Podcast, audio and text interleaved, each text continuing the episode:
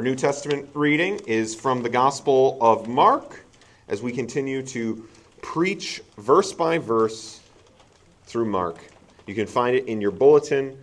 I'll be reading Mark chapter 4, 21 through 34. And he, Jesus, said to them, Is a lamp brought in to be put under a basket or under a bed and not on a stand? For nothing is hidden except to be made manifest, nor is anything secret except to come to light. If anyone has ears to hear, let him hear. And he said to them, Pay attention to what you hear. With the measure you use, it will be measured to you, and still more will be added to you. For the one who has, more will be given, and from the one who has not, even what he has will be taken. And he said, The kingdom of God is as if a man should scatter seeds on the ground. He sleeps and rises night and day, and the seed sprouts and grows. He knows not how. The earth produces by itself first the blade, then the ear, then the full grain in the ear. But when the grain is ripe, at once he puts it in the sickle, because the harvest has come. And he said, with what can we compare the kingdom of God? Or what parable shall we use for it? It is like a grain of mustard seed, which, when sown on the ground, is the smallest of all the seeds on earth. Yet, when it is sown, it grows up to, and becomes larger than all the other garden plants, and puts out large branches, so that the birds of the air can make a nest in its shade. With many such parables, he spoke the word to them, as they were able to hear it. He did not speak to them without a parable, but privately to his own disciples he explained everything. This is the word of the Lord. You may be seated. As Pastor Ben mentioned, I am the other pastor here, um, continuing to teach through Mark chapter 4, which is a great joy. And today and Sunday school, I will be teaching. If you've ever wondered, how do you decide what you do in worship in church? That's what we're going to talk about today. So I think you'll enjoy it if you join us. But today we are coming to give our attention to the Word, to teach the Word, to learn the Word, um, because that is how God communicates with us. So pray with me as we consider the Bible this morning. Heavenly Father, we um, are weak creatures. We are often distant from you. We know we don't know you as well as we should. God, we fail to think on your word. We fail to apply it to your, our lives. But Lord, we ask that this morning, in your word, you will give us a glimpse of Jesus' kingdom. And that will give us a direction to go. So, Lord, bless us as we faithfully consider your word. May the words of my mouth and the meditations of all of our hearts be acceptable in your sight, our rock and our redeemer. Amen. I have a daily frustration in my life that my wife could tell you about. I lose things. I lose things in plain sight. I lose my wallet, my keys, my phone, children, everything. and I will look through my bag or on the table I expected them to be on and then declare they are lost. And the greater frustration I have is when my wife or one of my kids goes back to the same place and finds what I was looking for. Now, interestingly, there's actually a psychological term for my problem. It's called inattentional blindness.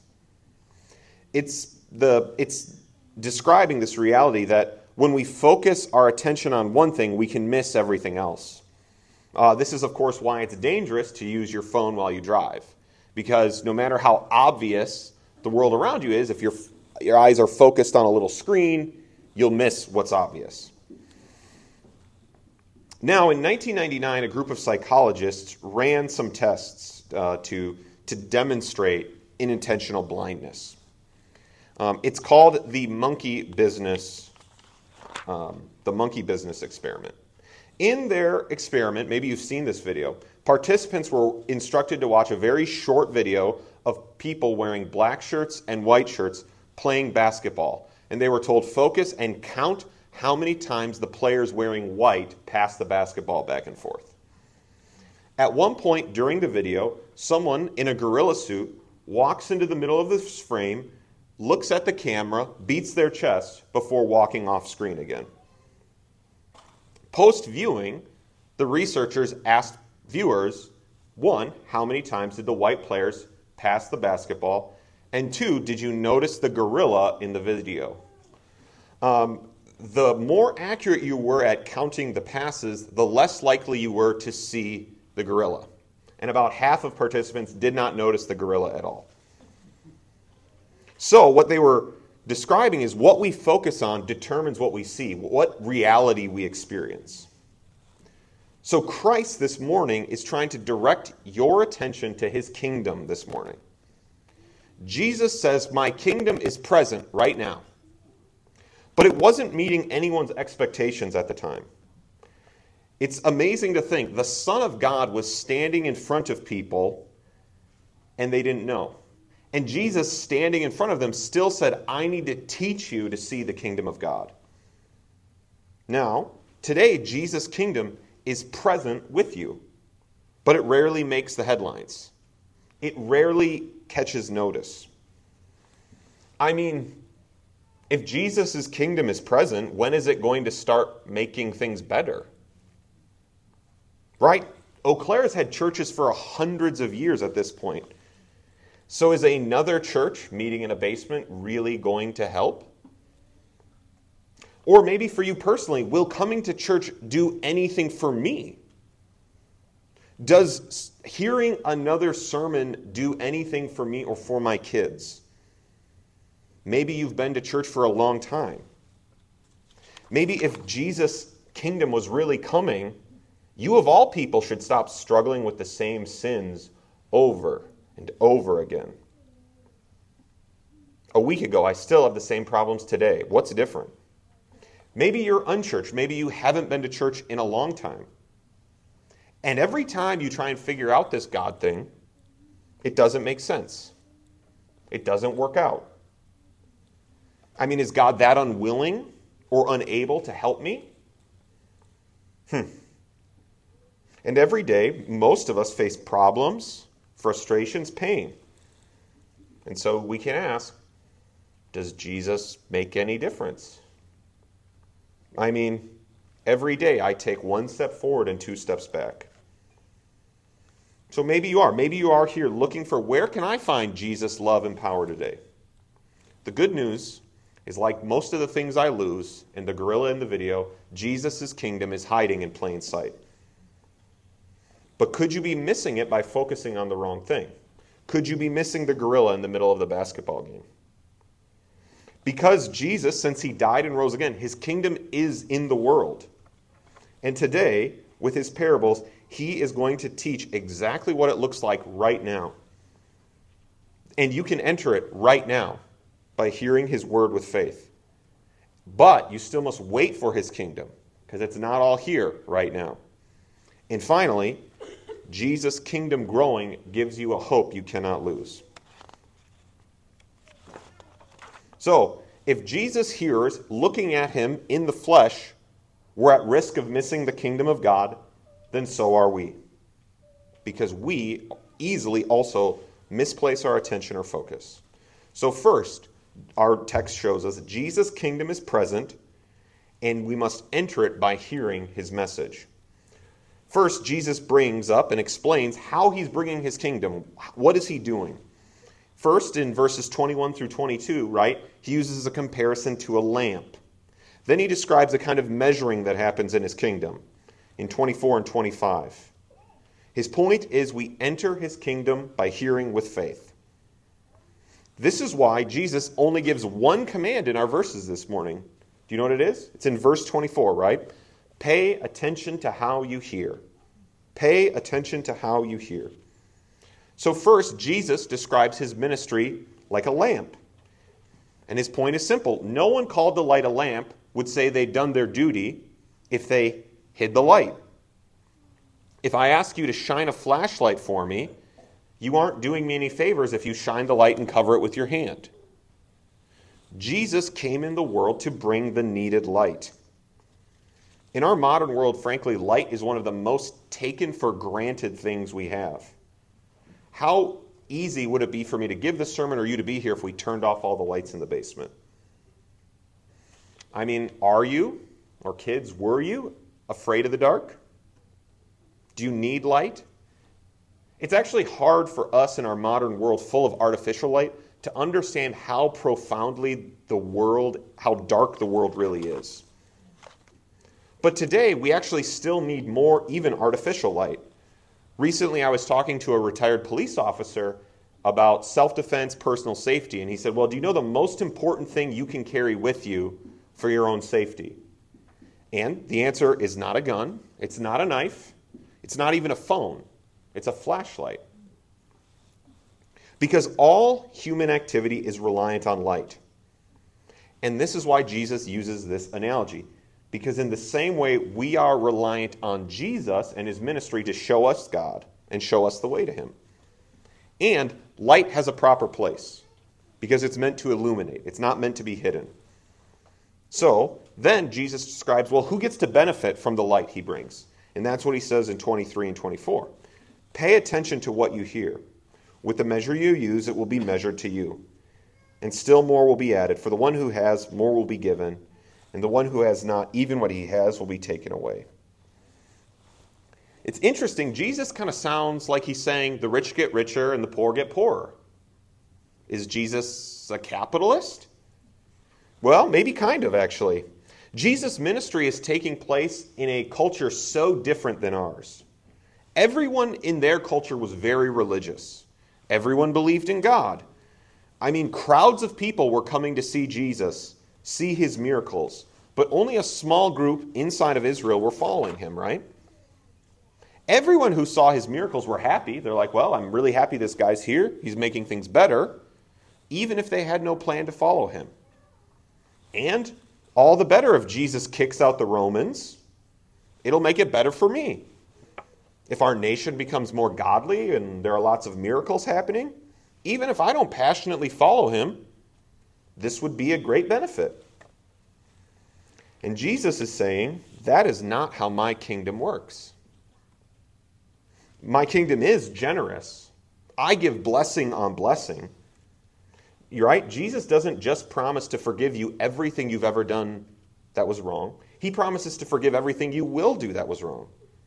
And he doesn't stop there. He promises you love. He promises you to be with you wherever you go. He promises you will be an adopted son of God. He promises you can be part of a loved family in the church.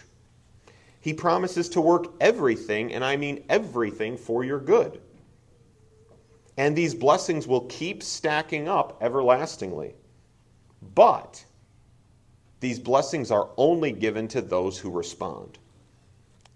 Those who don't have Christ, who haven't entered his kingdom by faith, won't see any of these blessings. They will be lost eternally. And so, while God is generous, ever giving you another gift, another day, those who choose to ride the fence or reject it will become a have not. Hedging your bets, half measures with Jesus don't work. Simply going to church, participating in the right thing, um, baptism, doing the right things in your life don't aren't enough and waiting to get right with God sometime later will not work either.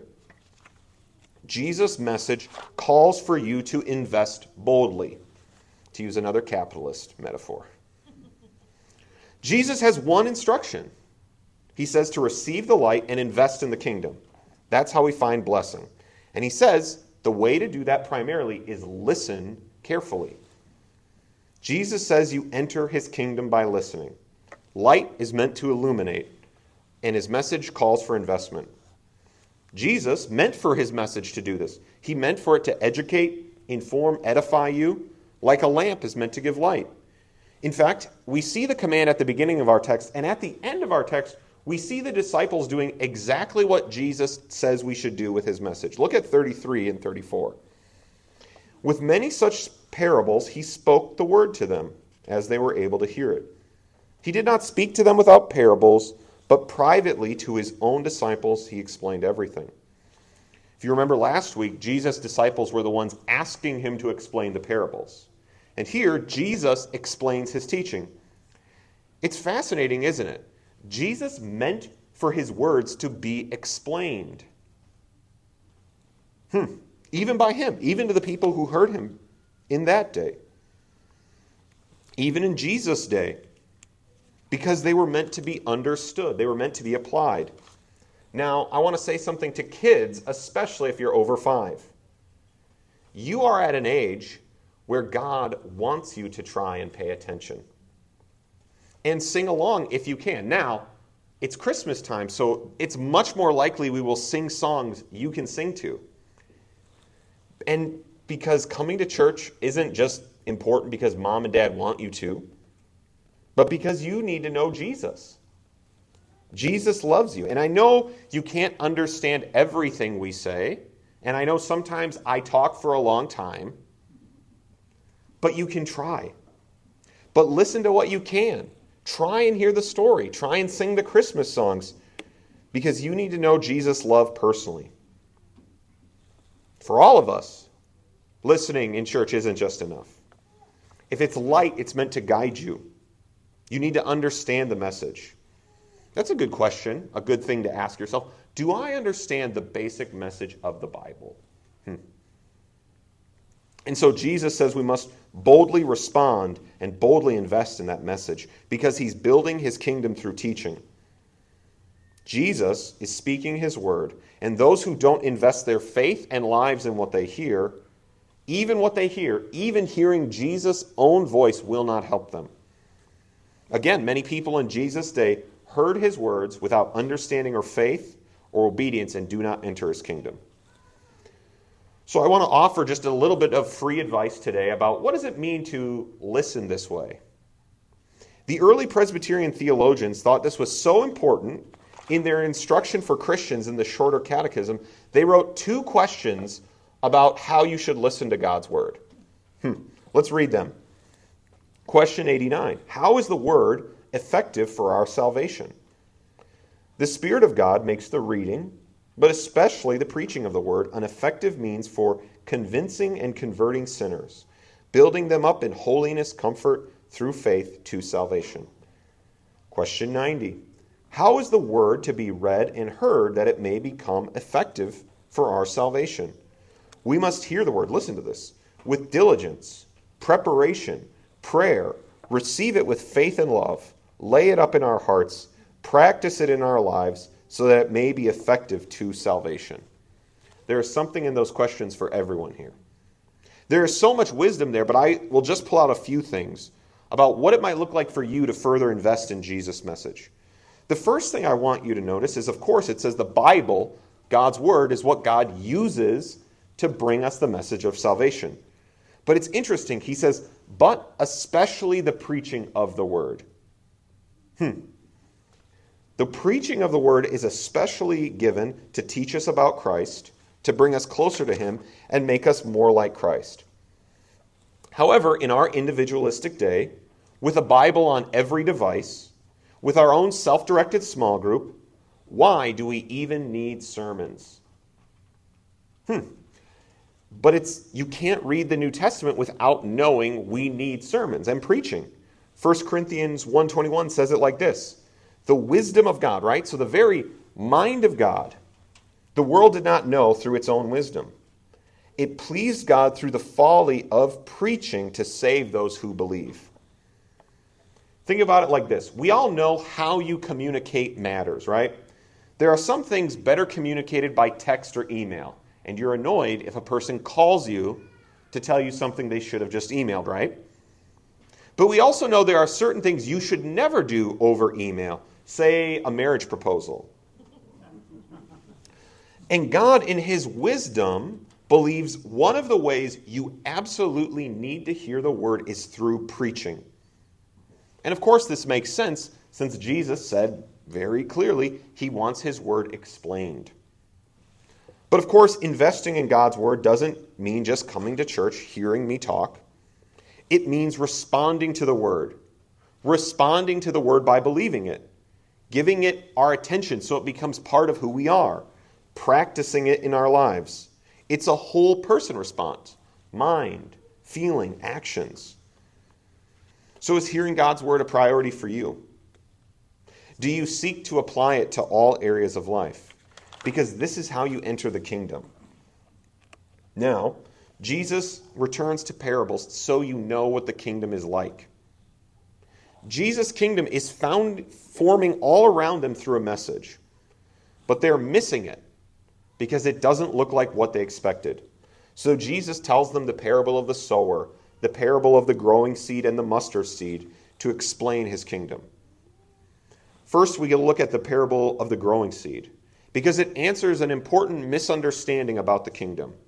And it tells us we must wait for the kingdom. Jesus tells a very simple story, right? The kingdom of God is like growing seed. Once it's introduced to soil, it grows. The farmer goes about his daily life, and the seed grows by itself.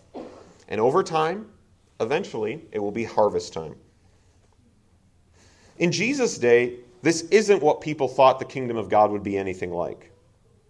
They thought once the Messiah came, he would save them through one grand apocalyptic battle. Nothing about life would continue to be the same. They would enter a new supernatural plane of existence. All their enemies would be defeated right away, and they would receive all the blessings at once. So people were very skeptical of Jesus because he wasn't doing any of that. So Jesus tells this parable to tell them the kingdom of God is not going to appear all at once. You have to wait to see its power. You just like you have to wait to see a seed come at harvest time. But a harvest will follow. And Jesus, starting his ministry, will certainly lead to God's complete victory. But God is not hurling his kingdom to earth. God plants a seed now present in the ministry of Jesus, promising a great harvest and judgment coming. Even in our day, Jesus' kingdom is present, but it's not fully grown yet.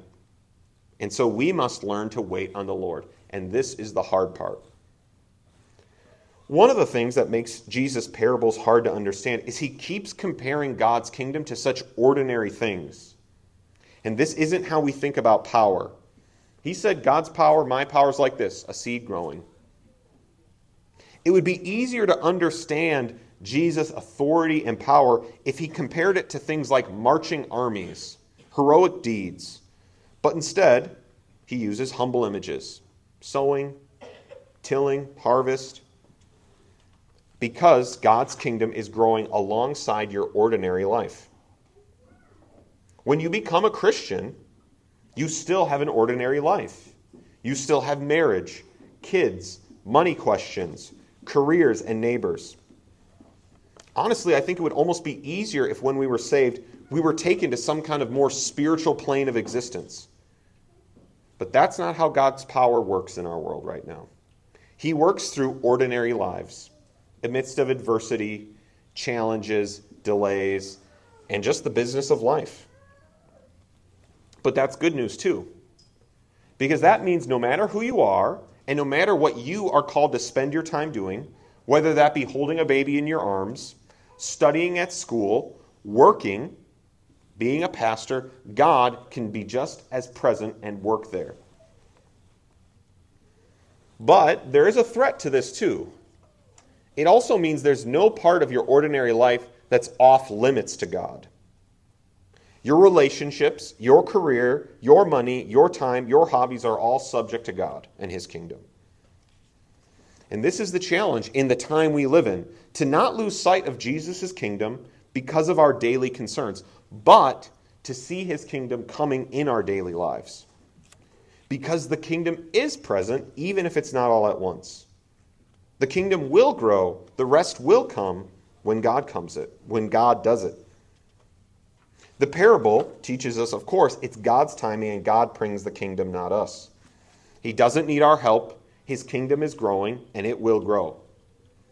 And this is why, in our psalm and so many other places in the Bible, the Bible says, Wait, be still, wait on the Lord. God is giving and giving and growing his kingdom, but not on our timetable. In our own lives, we want solutions fast, and God wants you to learn to wait. The story God is telling is unfinished. The story of God's work in your life is unfinished. And God evidently has a lot more story to tell.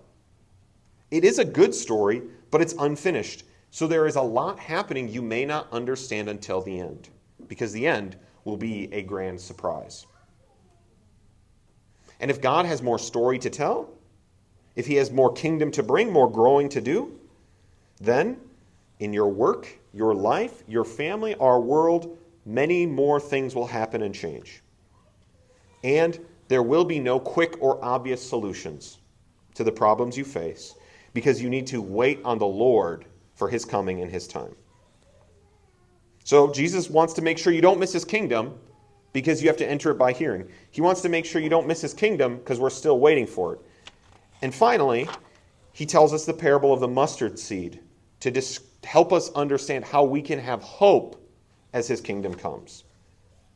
Jesus compares the coming of his kingdom like a mustard seed. These seeds, I almost brought one, are about one to two millimeters in diameter. And when, if I just held it up to you and said, What is this going to grow into? you would never be able to predict it. We don't know in seed stage what it will become later. But inside of it, it still already has all the power it needs to become the largest of any plant in the garden. So, how does the tininess of the seed help us understand Jesus' kingdom? Jesus doesn't want anyone to miss his kingdom because of its small and inconsequential beginnings. Remember, everyone is looking for a promised king, a savior. And honestly, no one was looking for a great king coming as a traveling teaching rabbi with 12 disciples. And Jesus says, Yes, yes, I know this doesn't look like much right now, but it's going to expand. It's going to keep expanding until it blesses people of every race in every corner of the earth. Jesus' kingdom is going to keep expanding until every sphere of life is influenced by it to God's glory. Amen. Yes, the Son of Man must suffer. Yes, the gospel must be preached. Yes, the disciples must suffer at the hands of the Jews. Yes, Jerusalem will be destroyed, but God's promises will be brought. And God's kingdom is not done growing. The prophecy of the mustard seed is not done yet. There are more peoples of the earth to bless with the gospel. There are more parts of the universe and human experience that need to be brought under Jesus' influence. At the beginning, I asked Does Eau Claire really need another church?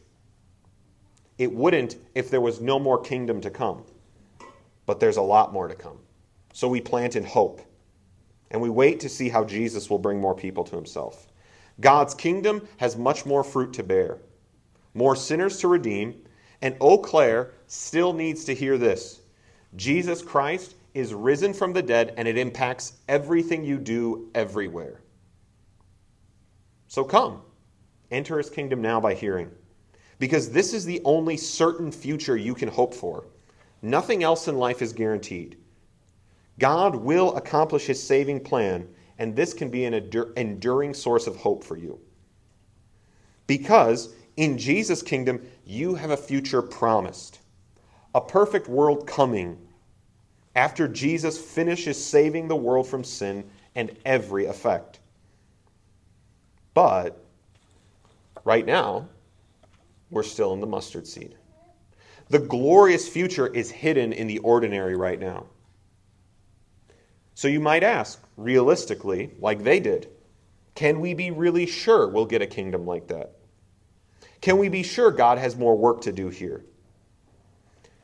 Can I know God will work when it seems like He isn't active at all? Is there light when it seems like it's dark? Is God near when he feels far away? The resurrection of Jesus Christ is your guarantee. But for Jesus to rise in that victory, what did he have to do first? Die. Just like the seeds had to go in before harvest.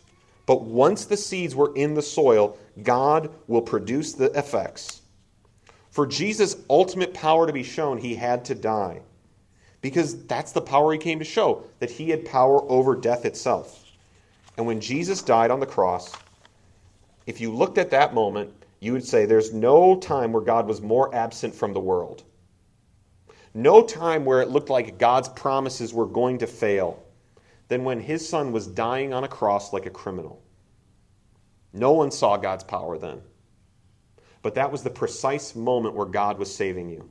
That was the precise moment God was showing the greatest love ever known. That was the precise moment Jesus was standing in victory because he would rise again with victory over sin and Satan and death. So you don't have to live wondering can God redeem someone like me? Can God make this right? We know He can because He can even undo death when He wants to. So there's nowhere God can't save you from. And this is our hope. But we have to wait. There is just a lot more story to tell. But again, remember, the parables weren't just about promising a future. They were talking about the kingdom present now, the kingdom you can enter now. So today, we can enter his kingdom and experience his power. You can experience the power of the resurrection today if you listen to his words with faith. The neuro- neuroscientist Uri Hasson conducted some studies at Princeton on brain activity and communication. In his, sub, in his study, he watched, had his subjects watch an episode of the show Sherlock. Show doesn't matter. And then describe the show to someone else, doing brain scans while they watched it, while they described it, and while the person heard it. And so they recorded the speaker's brain while they watched the show and the listener as they heard the episode described. And they found something amazing. The listener's brain scan hearing the description of the episode had the same neural pathways being lit up as the person when they watched it. They realized they were watching visibly minds syncing. The transmission of thoughts and feelings and memories were visible. In listening, Jesus reproduces his life in you. Jesus can reproduce his life his thoughts, his desires, even his feelings through you if you listen in faith. Colossians 3:10 puts it this way. So put on the new self which is being renewed in knowledge, so what you hear, after the image of its creator. That's the good news this morning. Jesus makes himself available to you when you hear by faith. When you focus on Jesus' message of his kingdom, he will bring his kingdom by changing you. You can experience the real power of the resurrection in Jesus' words right now. Waiting, knowing more grace is coming, more good news is coming until salvation is complete. And one day you will no longer just hear him, but you will see him when he returns with his completed kingdom, after he gives you a resurrection just like his. Amen. Pray with me.